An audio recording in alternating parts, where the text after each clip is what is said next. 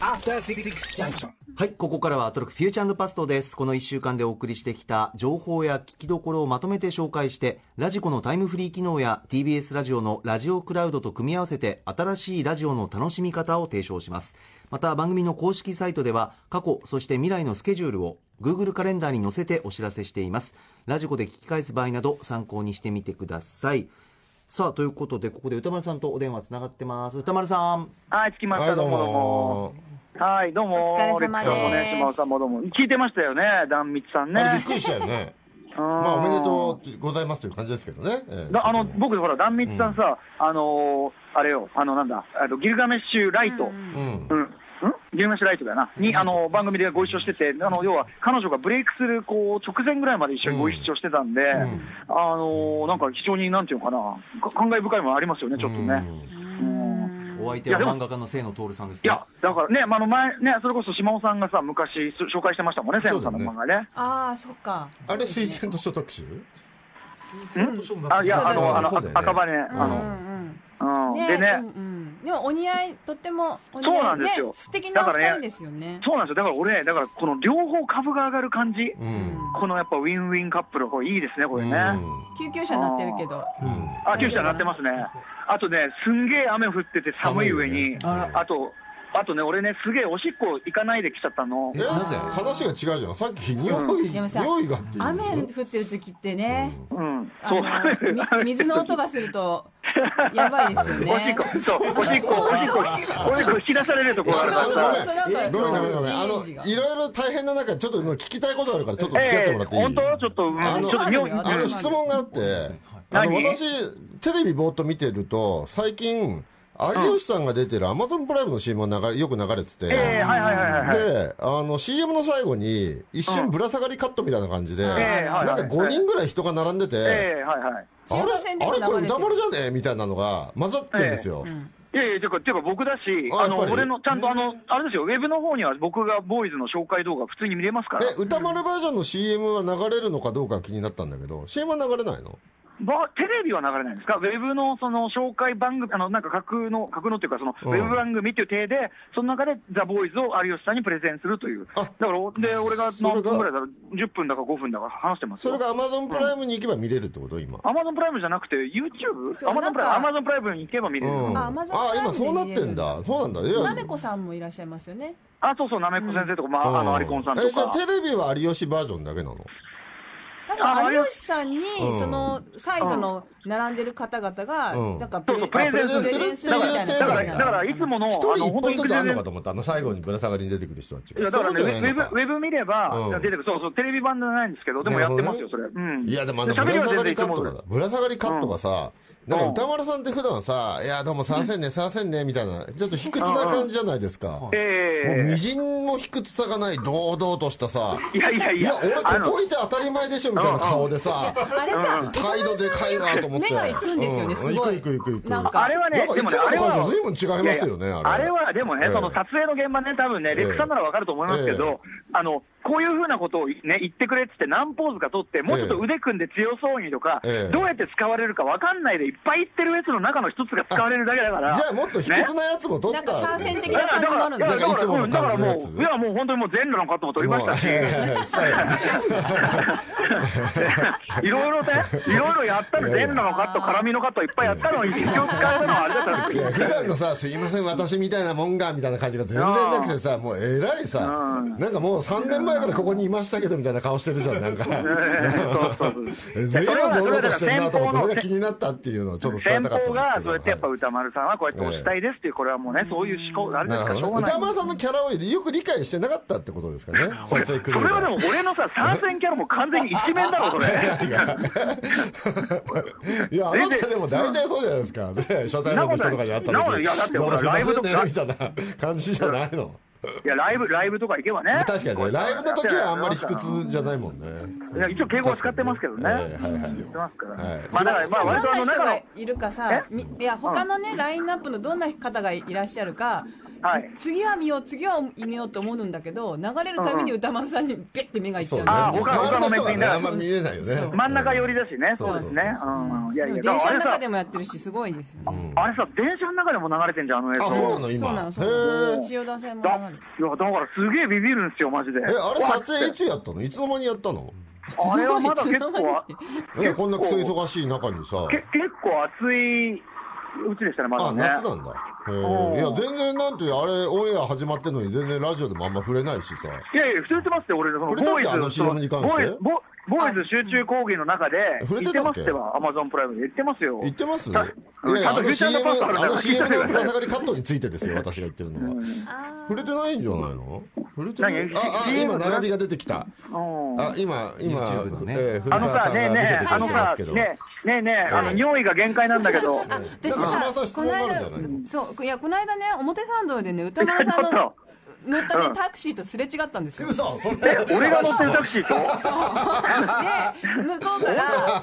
らやってきて、歌丸さんが乗ってるタクシーが。えなんで、え、そんなことわかりますいや、も思ったうんでね、す。す、あのね、ちょっとゆっくりだったの。であそう、すごい後ろの背もたれに首を預けてて、なんか、それ、それ俺じゃないんじゃない 違う違う、メガネかけてた。えメガネかけてそれは何今、島さんがやってるのは、ふんぞり返ってたってことふんぞり返ってるっていうかね、ん疲れ、疲れてた全う全ん体重を預けてた。なるほど。えー、俺そんなしてたかなしてたよ本当本当おしっこ漏れそうだから言っていい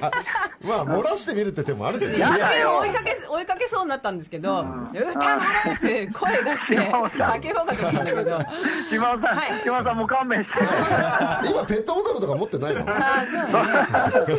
いや、すいませでん、も歌丸雨さだ。んからわかんないんじゃな前いね前あの渋滞の時にねあのトイレに行ってね島尾さんに引っ掛けたりしてましたからね大丈夫そこら辺の溝でもさ、ダメダメダあメメだはいでも怒られますかはい今わかったわかこれった。あんま我慢すると体に悪いからね。はいこんぐらいしましょうね。はい、ではではあのお二人よろしくお願いしますはーいじ。ゃあねはいあの山本さんもよろしくはいお願いしますリスナーの皆さんも失礼いたします、はいどうもいってらっしゃいませさあそれではそろそろ始めてまいりますここだけ聞けば1週間がわかるアトロックフューチャーパスト11月18日月曜日から本日金曜日の8時までこの番組のパスト過去を振り返ります本日も各曜日のアナウンサーが振り返っていますまずは18日月曜日月曜パートナーの熊崎和人です6時台最初のコーナー「カルチャー最新レポートは」今週末24日日曜日開催の文学フリマについて文学フリマ事務局代表の望月智彦さんがご紹介してくれましたアトロクリスナーオフ会が出展するジンもあるそうですよそして6時台後半のカルチャートーク月1レギュラーゲストの新潟在住の覆面プロレスラースーパーササダンゴマシンさん登場昼心霊スポットリターンズ池袋編結果的にまあ全く違う方向に進んでいく展開ではありましたただ笹団子さんさすがなのは有益な情報をしっかりと盛り込んでいきますそして何と言っても面白くて笑えます続いてはこちら7時台はスタジオライブや DJ をお届けする音楽コーナーライブダイレクトヒップホップグループニトロマイクロフォンアンダーグラウンドから DJ としてマッカチンさん登場今宵寄せますミックスをお送りしました踊れる日本の音楽ド直球のもの元気が出る曲をマッカチンさんがつないでくださいました8時台は世界の見え方がちょっと変わるといいなの特集コーナービヨンドザカルチャーノーナリーブス西寺豪太さんによる洋楽スーパースター列伝番外編 80s リズム関ヶ原最終章1989年のジャネット・ジャクソン約1年続いてきましたこの 80s リズム関ヶ原今回が最終回となりましたまず60年代から80年代にかけてのドラムの音というのがどう変化をしていったのか進化をしていったのかというのを実際の音源交えて豪太さんが分かりやすく説明をしてくれますそしてその中で89年のアルバムジャネット・ジャクソンの「リズムネーション1814」というのが何が革命的だったのかということまで教えてくれましたそして今回大団円のような形でしたが豪太さん今回でアトロク卒業というわけではありませんこれからも登場してくれます最後に今週おすすめしたグラビアアイドルは木島明日香さんですグラビアというよりはどちらかというとモデルさんであったりキャスター業がメインですジップ7代目お天気お姉さん非常にこうニュースの伝え方天気の伝え方もお上手でそしてスレンダー2020年のカレンダーも売れ行き非常に好調なんだそうです要注目 ですめちゃくちゃ下さん受けてる けど すごいゾクゾクした今週お風呂場で喋ってるみたいですよねのまなあんか絶ね好調ですよね、最近。ね最近ねそんな月曜日ですけれどもはいまずメールが来てますかねあそうですね、えーこちらカルチャートークラジオネームひょっとしてネゴシエーターさん今週のアトロク月曜日のカルチャートーク昼心霊スポットのすすめリターンズ池袋編が面白かったです、えー遅れて集合する作家の竹村さんと日枝ディレクター心霊スポットに行く前から渋谷スクランブルスクエアの話今回の目的地である四面島への到着は日没後という時点ですでに笑ってしまっていたのですが歌丸さんの「クソが!」クマスの「何のために3人集まったんだ」という鋭いツッコミにさらに笑ってしまいましたその後も早々に渋谷へ向かい服を買って着替える日枝ディレクターウェブ予約ページにログインできない竹村さん展望台で夜景を見た後笹団子さんを取り合う2人など昼でもなければ心霊スポットでもない夜夜景スポットの紹介にただただ爆笑でした もうなんかコンセプトがだんだん変わってきてますよね。 もう笹団子さん見事なスライドが、ね毎回聞いてても、最近は、あの、会長と、ねあの、竹村さんがクソだっていうことしか 伝わってこなくなってきてるっていうか、会長めっちゃわがままですよね、聞いてるとね。ポーラーって別に普通に渋谷行けると思うんだけどなねそうですよね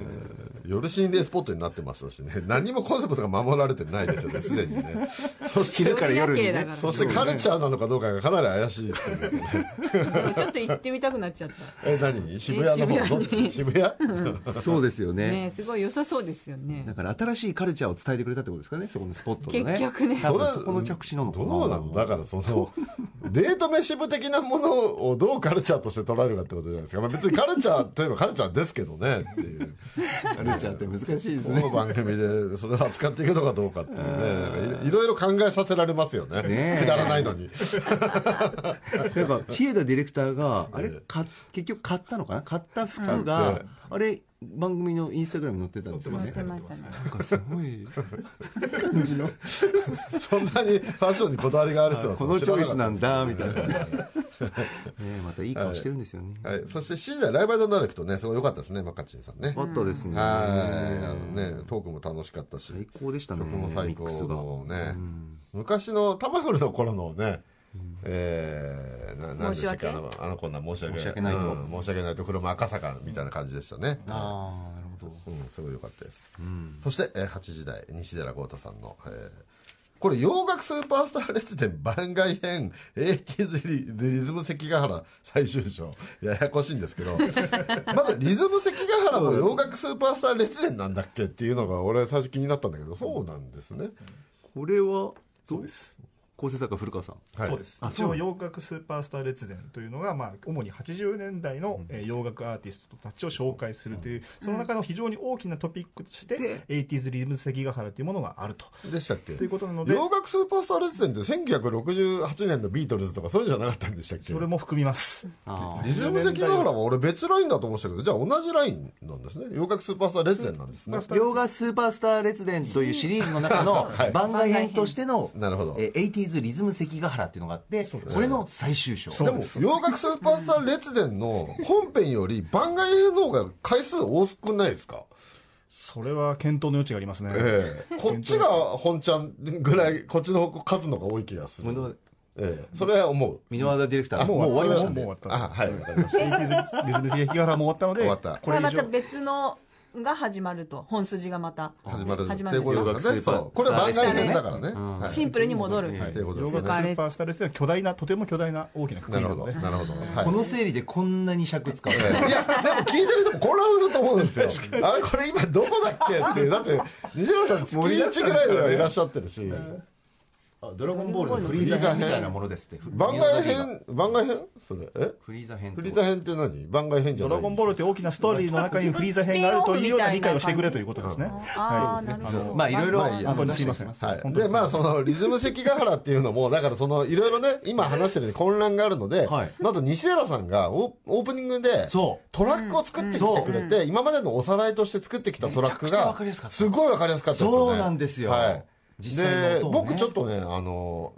Bluetooth のイヤホンってしょっちゅう壊れるんですよ。なんか、カバンに乱暴に入れてるせいで。で、あの、大して高くないけど、またヘッドホン買い直したんですけど、ヘッドホンで聞くとめっちゃ違い分かりやすいですね、やっぱり、あね。そうヘッドホンの方うん、やっぱヘッドンホン、ヘッドホンで聞くと、この番組やっぱね、音楽の特集も多いしね、あの、聞くときヘッドホンがいいんじゃねえかなっていう気がしますね、この番組はね。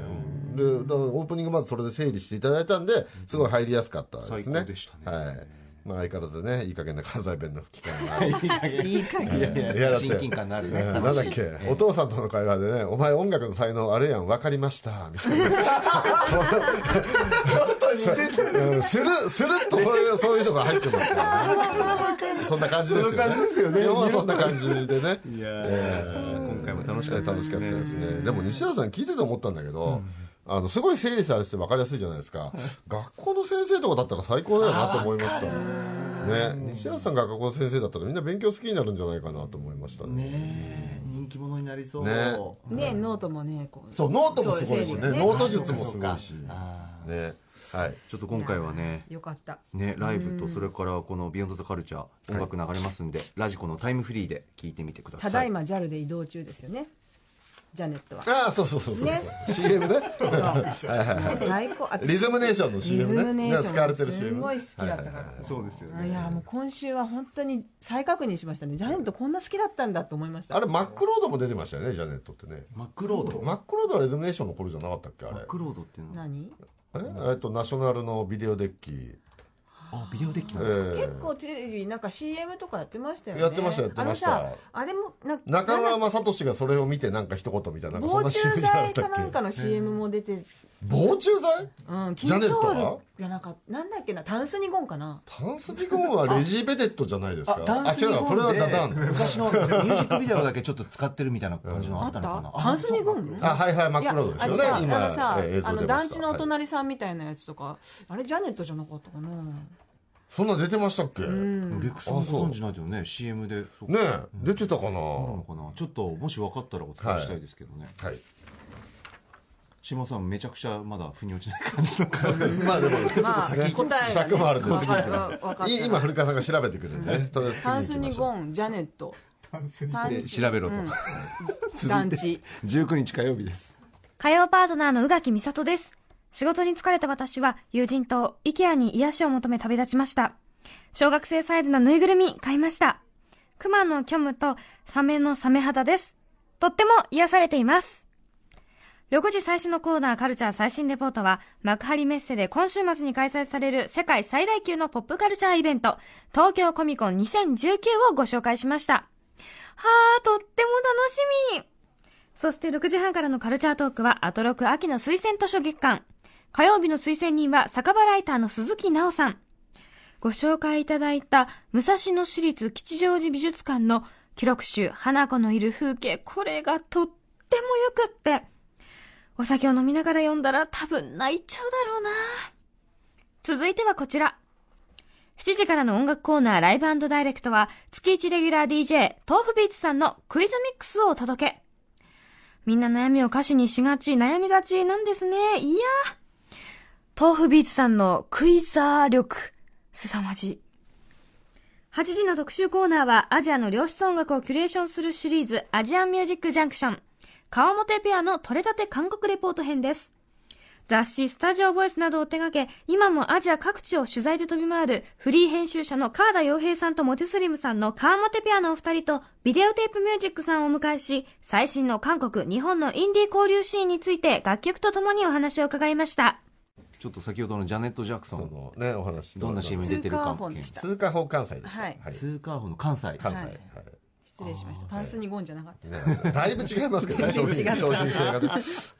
さて火曜日ですがはい、えーっと、秋の推薦図書特集ね、これ面白かったですね。鈴木さん鈴木奈緒さん。まず鈴木奈緒さんの紹介が、若手飲酒シーンの中心的存在ってなんだって いう。飲酒シーンそして中心的。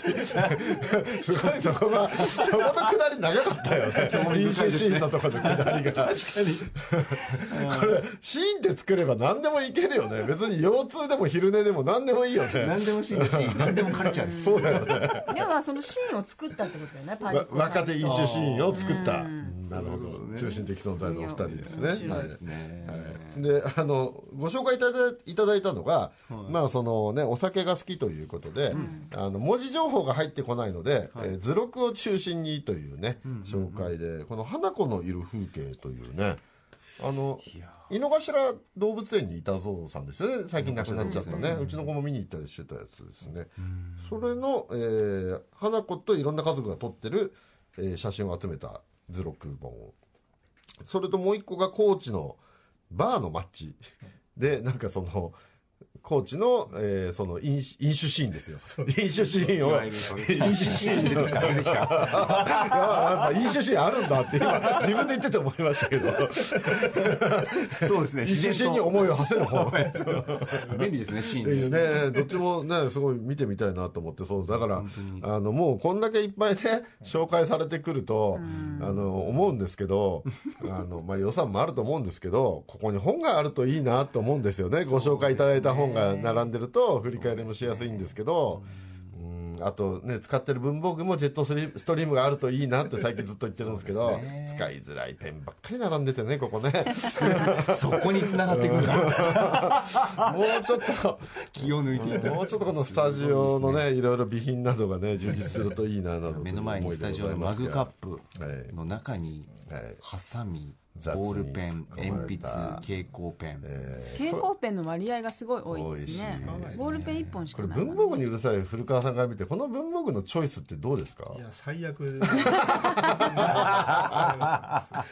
んだけ文具の特集やってる番組の、このペン立てじゃないですじよくね。じたる思いがあります。ありますか。予算を一括僕に預けてほしいんですよ。なるほどねいいです全体の。はい。俺が買ってくるから。そうですよねマグカップの中だけでも予算欲しいですよねねえーそんな話になりましたが、はい、 そんな火曜日ですね、はい、そして、えっと、ビヨンド・ザ・カルチャー、 はいアジアミュージック・ジャクションが韓国編だったんですけど、もうこのね、先週も言いましたけど、アジアミュージック・ジャクションもこんだけ立て続けにやられると、ちょっと混乱をきたしてきて、やはりね、もう何回も言ってますけど、コンピレーション CD の発売が本当にね、待たれます望ねまれます、はい本当もう、それがないとなんか分かんなくなってくるよね、え、これどの国だっけってだいぶなってきてるところもありますのでね。贅沢な情報量となっておりますそうなんですよ。毎週毎週どれもどれもね、素敵な曲なんですけど、そうですねどれがどれだったか分かんなくなってくブるしックレットと一緒にそう。ねだってあいいですねだってもうさ、書き起こしみたいなライナーノート書く人はいるわけじゃん。特集してくださってる方々が、こんだけ解説できるんだから、ライナーは書けるわけで、あとはね、どこから出すかっていうのが決まればね、そうですねえーもう、ハシピお願いしますよっ ていうね。そんなさ話、そんな話お願いしますよっていうね。ねえぜひぜひ整理お願いします、私火曜オープニングに戻っちゃうんですけどはいはい歌丸さんがしいたけ占いをあそうだ 思わず見ちゃうみたいなま た発言が聞き捨てならないなと思ったんで気づけならないの嬉しえそーうなんかさえーラッキーカラーだと思わずなんか着ちゃったりしますよ黒ね黒の話してる昔は歌丸さんってそういうオカルト全否定派だったんですよ。あそうなんですかねオカルトまではいかないけど、まあそういう何ねかねうん、占いとかさそれが最近変わってきたのに、すごい島尾さんが注目してるんいでやすよ。そういうのをこう否定されきてきた身じゃないですそうかそう、島尾さんのそういうやっぱりのなんかをふわっとしたことを言うとそうそうそうそう何ですかそれみた科いな学的根拠がないとそかう言って、ちそょっとうそう島尾さん否定さそんなれてたもんはみたいんでなすよさ。そうそうそそれうでさ私10年間にわたって否定され続けてきたそんうですよ。誕生日占いとか言ってさ鼻で笑われてさ こっちは本気なのに いやいや私は本気なのにさそういう背そうそうそうあれなのよたまにさんこそさたまに風水とか言うようになってきたそうからね。えそうなんですかそうそうそうポロって出るともう島尾さんが目立たなく見つけて、また言ってたっつそうっそうて。そうそうでも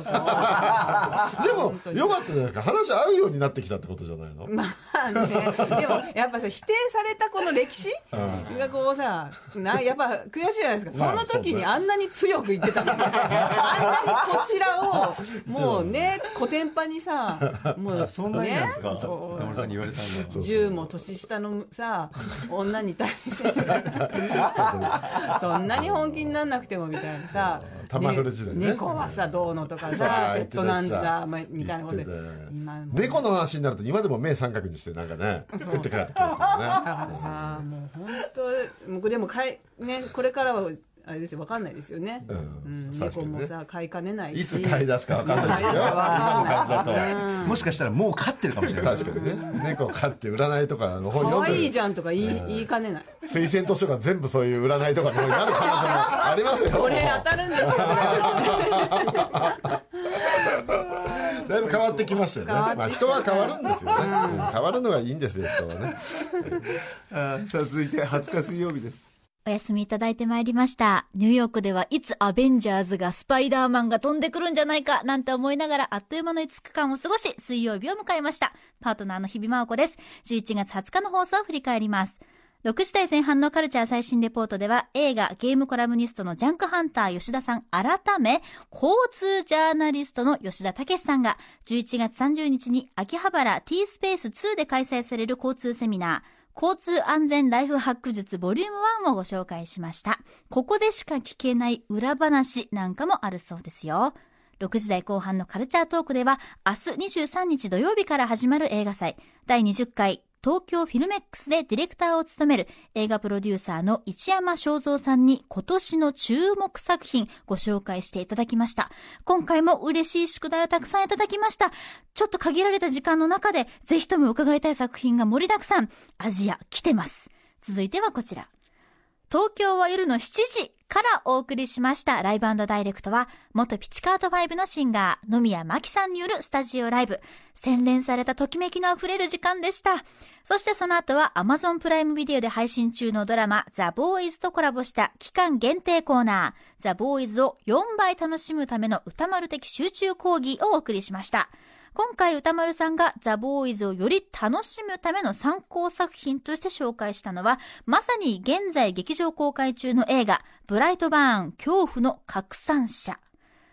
8時からの特集コーナー、ビヨンドザカルチャーは、タイで暴走族や不良、庶民の皆さんに至るまで、絶大な人気を誇るダンスミュージック、採用の特集でした。解説は、ステルイチミアのメンバー、ヤング G さんと、DJ ユニット、ソイ48の高木慎介さん、そして宇津木圭一さん、さらに、採用を広めたまさにこの中心人物であるお二人、タイから DJ ジェフィーさん、MC ドラゴンさんにお越しいただき、採用の最新ミックスを披露していただきました。採用とは低く腰を入れるという意味があるそうで、もうスクワットをするくらい膝を落として、そして腰をくねくね、腕をくるくるしながら音楽に乗せて踊っていくというですね、新しいまさに新ミュージックを我々も第6スタジオで経験したわけですが、初めて聞いたとは思えないくらい、あっという間になんだかすっかり馴染むことができました。この第6スタジオにいながらタイの気分をすっかり味わえたあっという間の1時間でした。汗だくです。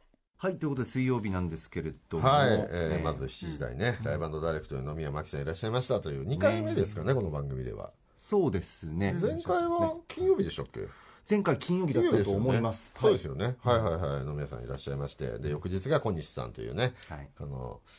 あの、小西さんにも野宮さんにも、やたら歌丸さんがピチカート2夜連続って押してて、その2夜連続ってスラング、野宮さんも小西さんも分かんないと思うんだけど、スラン グもうアトロクスラングでしょ。2夜連続やたら言ってたけどそうっでてす思いながらこれはえー聞いておりましそうですねえたー。と代打とかいろんなじょあ の状況があって、私が、えっと2曜日連続で出るときに、あのなぜか高木二夜連続ねはい、渡哲也さん の「マグロ2夜連続」っていう昔のあかけてましたっていうことですいうのから2夜連続が流行って、流行って番組内で流行ってそして今回ピチカート2夜連続それはご本人に伝わらないでしょってででいうでで特段その現場で野宮さんも小西さんも反応ないっていうないない歌間さんだけは2夜連続ってすごい力を込めて言ってるっていうのが笑いました僕も2笑い日まし続けて楽しかったなっていう2日間でしたけど歌丸さんそういうとこありますよ、ね、楽しくなっちゃってねた素敵素敵はい、えーそして8時台ね、えービヨンドザカルチャー、アジアミュージックジャンクション。これはコンビとかなくても覚えられますね。そうですねタイのオリジナルダンスミュージック、採用特集、採用、採用、どっちだっていうね。採用採用採用、えーメールいただいてますラジオネームジャイアント厚彦さん今週の特集でカルチャー情報的にもブースの温度的にも最も熱かったのは何といっても水曜日のタイのダンスミュージック「採用とは何か」特集です聞いてるだけで問答無用でテンションが上がる採用僕は後半のライブゾーンを職場で聞きながら思わず頭と腰を振り残業していました音だけではなくてカルチャー情報的にも熱く都心のクラブだと禁止されていることや流行りの音源があれば速攻で採用化されるといった話はとても面白かったです、個人的には採用は EDM よりもローカルで肉体的な音に感じ、いい意味で意味意味のない品や格好つけを取っ払った音楽に感じましたやはりタイのローカルの音楽シーンは面白いこの番組でタイを知れば知るほど好きになりますということですはい、これでもどこで音源掘ればいいんですかね YouTube やっぱ YouTube なんですかね、には上がってるって言ってまっていうしことなんたですかねね前もなんかそんな感じでしたもんねタイの特集の時ねやっぱ YouTube が中心になってるみたいなお話そうですねしたよ現地の方でもそうというタイのねそうですよね、前の時もだって何億回再生みたいな話ありましたよね確かにそうですね今回も出てましたねねいやでもこれどんな音楽とかどんな音源も全部採用化されるって話がすごい面白かったですよねそうですねでその採用っていうタイのローカローカルのあのリズムに全てが変えられていくっていうね、はいお話すごい面白くてこれ日本で言うと何なんだろうなと思ってて、はいあもしかして太鼓の達人とかちょっと思ったんですけどどんなジャンルの音楽も全て太鼓に変換されるじゃないですかあれってゲあームセンター行くとねあなるほどそうそうそうどんな曲でもヒットしたら全部太鼓化されちゃいますもんね 太鼓かあれも近いのかな何々かで言う と取り込み力というかそうそうそうそうああなるほどなるかほどななんてちょっと思いながら聞いてたんですけどそうですねいやでもこれすごい面白かったねで、すねインスタのあの写真もすごい楽しそうですよね。あこれねねそ様う子がねそうなんですよねあの動画で載ってますけど、はいあのやっぱり西洋 めのっちゃ踊ってる踊り方はいについてもいろいろ情報あったじゃないですか。あの低い体勢で踊りすぎて膝を壊したってい う話爆笑しましたけね、ど西洋の意味が膝を入れるみたいなところもあっそうそうてっそうていう話とあかー楽しえそうーすごいやりすぎて膝が壊れたっていういいですねえーこれねインスタの方も合わせてねお楽しみいただけれうばわとーいう感楽じしそ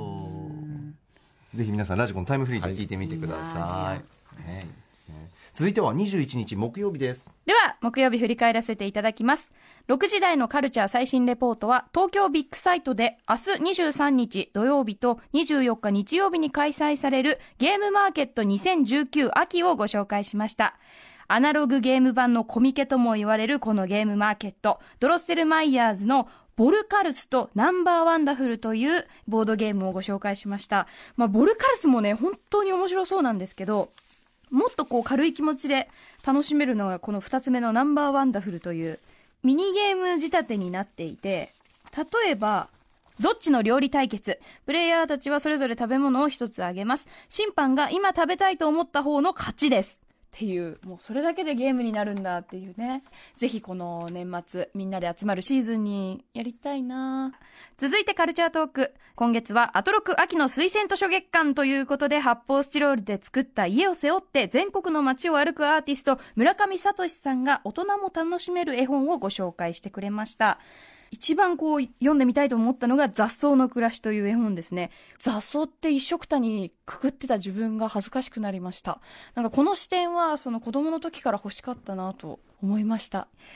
そして7時台のライブダイレクトは音楽家で DJ の小西康晴さんが登場です。アナログ7インチレコードで DJ プレイを披露してくださいました。DJ が終わった時に小西さんが積み上げたレコードの枚数20枚ぐらい、もう今日も本当に非常にスピード感のある DJ を披露してくださいました。思わず体がウキウキしてしまうような DJ でした。そして、8時台のビヨンドザカルチャーは、祝、シェンムー3発売記念シェンムーはやっぱりシェンムーだった特集シェンムーに取り憑かれた DJ ラムライダーさんと、シェンムーが好きすぎるあまり気づいたら日本にいたというオランダ人のゲームライター、クラベエスラさんをお招きして、シェンムーの魅力をたっぷりとお話ししていただきました。2作目が終わってから3作目、まあ、18年も空いてるんだから、物語ってこう、どう、辻褄を合わせるのかと思ったら、もう2が終わった直後から、3が始まるっていう、まあ、その潔さ。なんですかね、リアルタイムでシェンムーを遊んで、シェンムーが大好きだった人たちにとっては本当にたまんないんだろうなと思って聞いておりました。まあ、それだけその、シェンムーという独特な作品、今触れてみたらどう感じるのか、触ってみたいなと思います。そして、私も暮らし方を見直していこうという思いもありまして、本当に活字があんまり好きじゃなくって、でも活字が苦手ってちょっとダサいじゃないですか。なんか次の行がわかんないんですよ、どこか。こう一番下まで行って、もう一回こう目線が上に行った時にまた同じ行を読んじゃったりして、本を読む煩わしさみたいなのでね、こうとっつきにくかったんですけど、生まれ変わろうと思いまして、最近2冊ほど本を買いました。バッグの中に本1冊入ってないと、そわそわしちゃうみたいな女子になりたいなと思いまして。まあ、非常に浅はかですけどでも丁寧な暮らしをこれからしていきたいと思います悲しい悲しいみんな何紹介するんだろうなどうですかね高木さんとかあんま本読んでるイメージないけど木曜日でした巻き込まれたなんかいきなり本読んでるイメージないってい う歌丸さんいましたね言われて歌丸さんいましたよねいましたねうん、ですってなんか、あのしかも読みたい本があるわけじゃなくてカバンに入れ入れたいっていう話ですよねこれね持ち歩くような人になりたいって言ってる本だをけ読んででるなという人に思われたい思われたいって言ってなまりしたたいよみたいなことなんですかねうんなんか分かるって言ってましたよねなんですかねまあでも正直ですねすごい正直ですね来週紹介するんですよね、アナウンサーをねはい、そう何は持いってくるんだろうはいそして、え木曜日ー秋の推薦図書、月間ということで、これもこの日は絵本の紹介ということで。いいですね絵本と思いましたはいえっと、うないさんもおっしゃっていましたけれども、この雑草の暮らしという、うんあはい雑草のなんか熾烈な生存競争というか、殺し合いを描いた絵本。どんな絵本なんだっていう。現物が見たいですねっていう話番組へのメッセージを今はいレクさんが番組番組も目のあ前のに買ってるそうですちゃんと紹介した本はなんですけど歌丸が持って帰ってしまうために金曜日振り返る時にないっていうのを今古川さんに聞きましてきっちり呼び捨てだったはい、 えーなので来週からはちょっと金曜振り返ってから持って帰るようにしてもらえるといいなと思うん金で曜す用けれどにも現物は全部こう確保しておいてもらえる、はいそうですねはい次の週持って帰って1週間我慢して、ね、そうそうそう我慢してもらっ寝かせてていやでもこの雑草の方面白そうですねこれは読んでみたいなと思いましたはいそして、えー7時台ライブダイレクター小西康原さん登場ですはい、メールいただいてます。えーラジオネームガーハーさん。水曜と木曜のライブコーナー、野宮真紀さん、小西康晴さんが出演されました。水曜日の野宮さん出演会で、小西さんの書く歌は明るい、えー詩を暗い曲調に、暗い詩を明るいメロディーにしているという分析を聞いて、ピチカード5の楽曲が聴く人それぞれの抱いている感情にフィットする理由が分かって納得しました。新しい歌や日の当たる大通りは歌詞がネガティブではあるもののメロディーが明るく聴く側の気持ちがどんな状態でもマッチする名曲です2人の作る曲の魅力を知ることができたライブコーナーでしたということですいやー、すごかったですね。ちょっと今週ね、聞いてない方はもうぜひこれは聞いていただきたいですね。ラジコのタイムフリーですごかった。もしもさんなんかたまんなかったんじゃないですか、これ。もうたまらんかった、ねえ2夜連続たまらんかったいや、まさにそうですよね。まあ、このコーナーではそのスラング言っても大丈夫だと思います。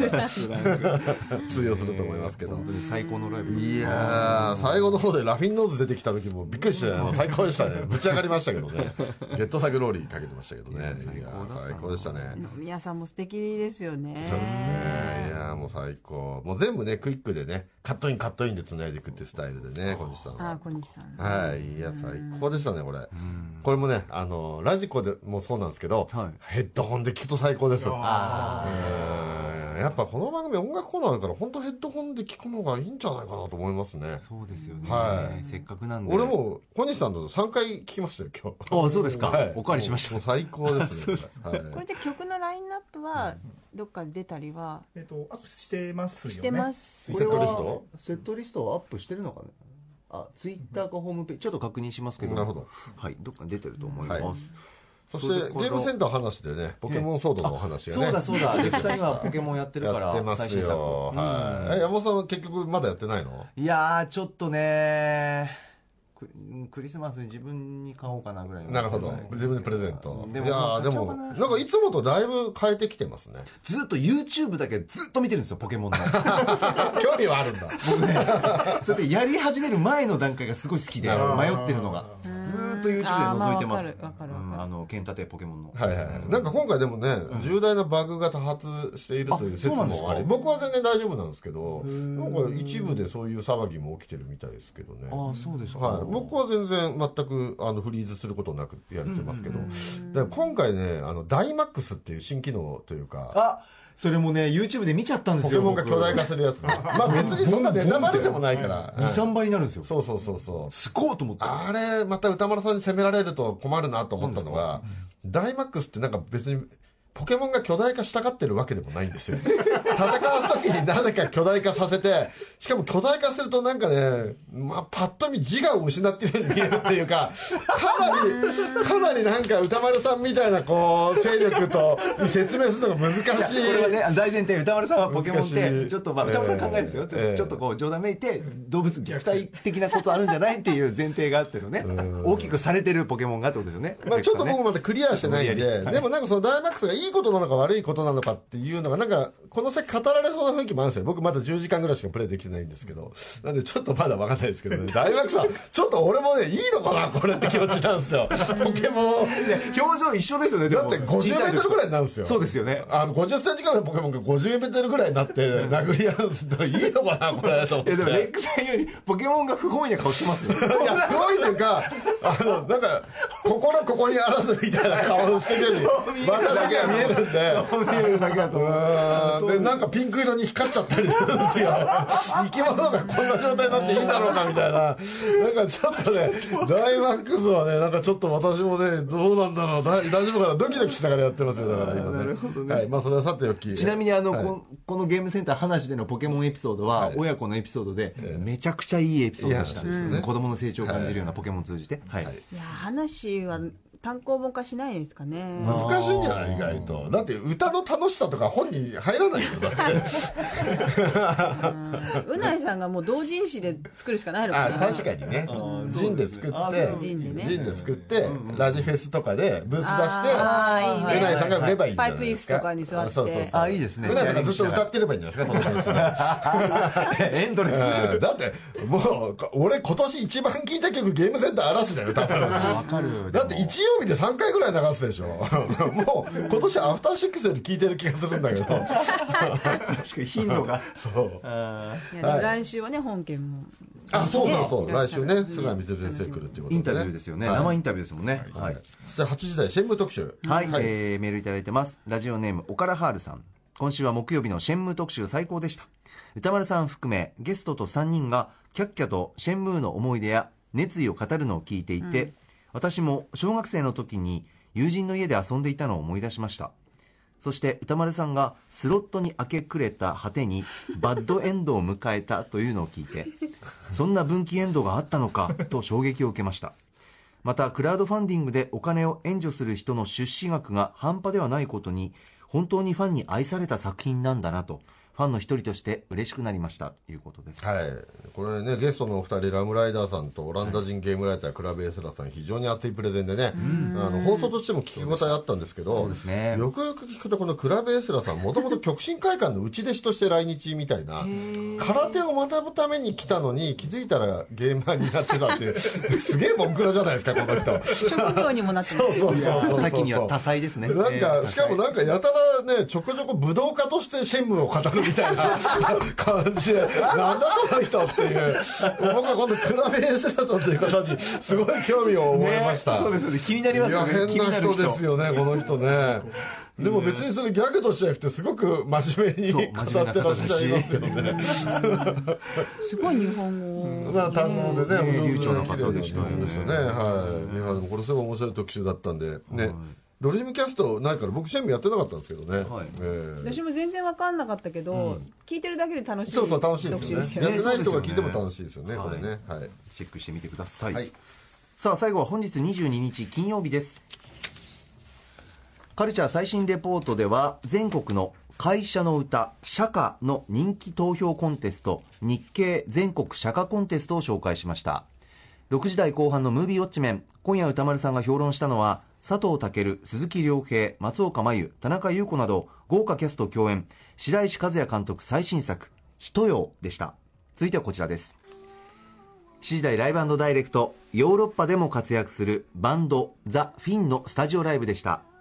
そして現在はコンバットレックさんと島尾真帆さんを招いて今週の振り返り企画お届け中ですはい、えー本日は私はですねオープニングトークあの今週何度か歌丸さんがあの渋谷のパルコのお話をしていて、そのなんか総括的な感じで、あのパルコとか渋谷とか東京について、割とまとめてねあのいろいろお話ししてて、これ島尾さんなんか思うとこあるんじゃないですか、いやーだって、ね、 90年代渋谷大好きでしょだってあなた、うんね好き若い頃一番いや行ってたうろうろそうろうろついてたでしょ92、3年からずっとうろついてましたね。うんですよねうん高校の時代は。いやでもまああのウェーブね六本木だけど、うんウェーブがさ渋谷パルコにあるとかさ。そうねでも渋谷のウェーブも良かったじゃないですか渋谷のウェーブってどこにあったこの？れクアトロにあったやつあクアトロの2階二階にあったの二か階にあったはいあそこで結構ソフトロックの再発ものとかそのサバービアスイートに出てるようなやつの CD は大体あそこにあってアナログも結構ありましたしうん私もただうろついてるだけで浴びてましたねうんあのさえっとタランティーノのさえーもう見に行ったもんもう深夜のやつであのほらレザーボアドッグスはいはいはいの「オールナイト」みたいなのとか、イベントで見に行ったそうりとか島さんは高校大学高校ぐら高い校生高高校校ぐらいか1年か2年で、はいはい父親に付き添ってもらってレザーバードッグスに 行ったんですよお父さんと怖いか仲間らなっくつせって行くの仲いいですねいね 中学生の時はブルーハーツを母親の付き添いで行ったもんねいやでも本当パルコが復活っていうのはねそれこそでもパルコなんてねいつぐらいまで元気だったんだろう正直私も愛知県出身で二十歳過ぎに、まあ、東京って関東来たんですけど、その時はもうなんか、あなんか109とかあってもう渋谷って言えばなんかスクランブル交差点とドン・キホーテとみたいな、パルコにあんまり行った記憶あそうですあんまりなんかあちょっと昔の建物なんだってちょっと思っちゃってた私は千葉県民なんですが、えっと、数年前に千葉パルコが、えっと、閉館しまして千葉県民がみんな悲しんだっていうねことがありますけれども、思い入れは皆さんありますちょよっねと千葉パルコは駅から遠いんですよねあーそういううん立地ねなくなっちゃったんですよねそういえば月曜日のさ笹団子さんが、うんルノアールパルコ横店の話してたのがすごい面白いそこでも出てましたね、パルコというワードが。結構パルコワード出てましたよね P ダッシュパルコもうとか、ね、今週はパルコの話ば っかり P パルコ祭りダッシュパルコってできた時ってそれこそスチャダラパー小沢健二ですよねコマーシャルねこたつに入ってるやつねそう P ダッシュパルコ P ダッシュパルコおしゃれなそうそうあれできた時もう偉いね CM いっぱい打ってそうあの93広告もさ年カヒミカリーとかさそうそうそうそうそう出てさ基本アートワーク新藤光雄さんがやってたのかもしれないですねあの頃だったら。ね、あと言っても分かんないですよね。っていうぐらいなんか90年代までは結構だから70年代80年代90年代はまだパルコがすごいいろんな文化をリードしてた時代パルコブックセンターで待ち合わせとかしてましたああそうですねパルコブックセンターね、うんそう洋で楽すねねなるほど、はいいろんな歴史ありますね、はいさあということで以上ここまでアトロックフューチャーパストでしたこの後は来週1週間の予定フューチャー 編です ええねすみません。ええ島尾さんのニキビができちゃった話をしており ましただから恥ずかしがってるそれ島尾さんがだからクッキーをいっぱい食べ過ぎちゃったんだよそうでそれ一缶をね一気に食べちゃったのそうですよねそうそうそしたら本当にいっぱいニキビ大きいのができちゃったからそうですよねすごい本当に時間との今ちょっと戦いなんですけど失礼進めます失礼しました来週の予定まずは25日月曜日ですいえいえ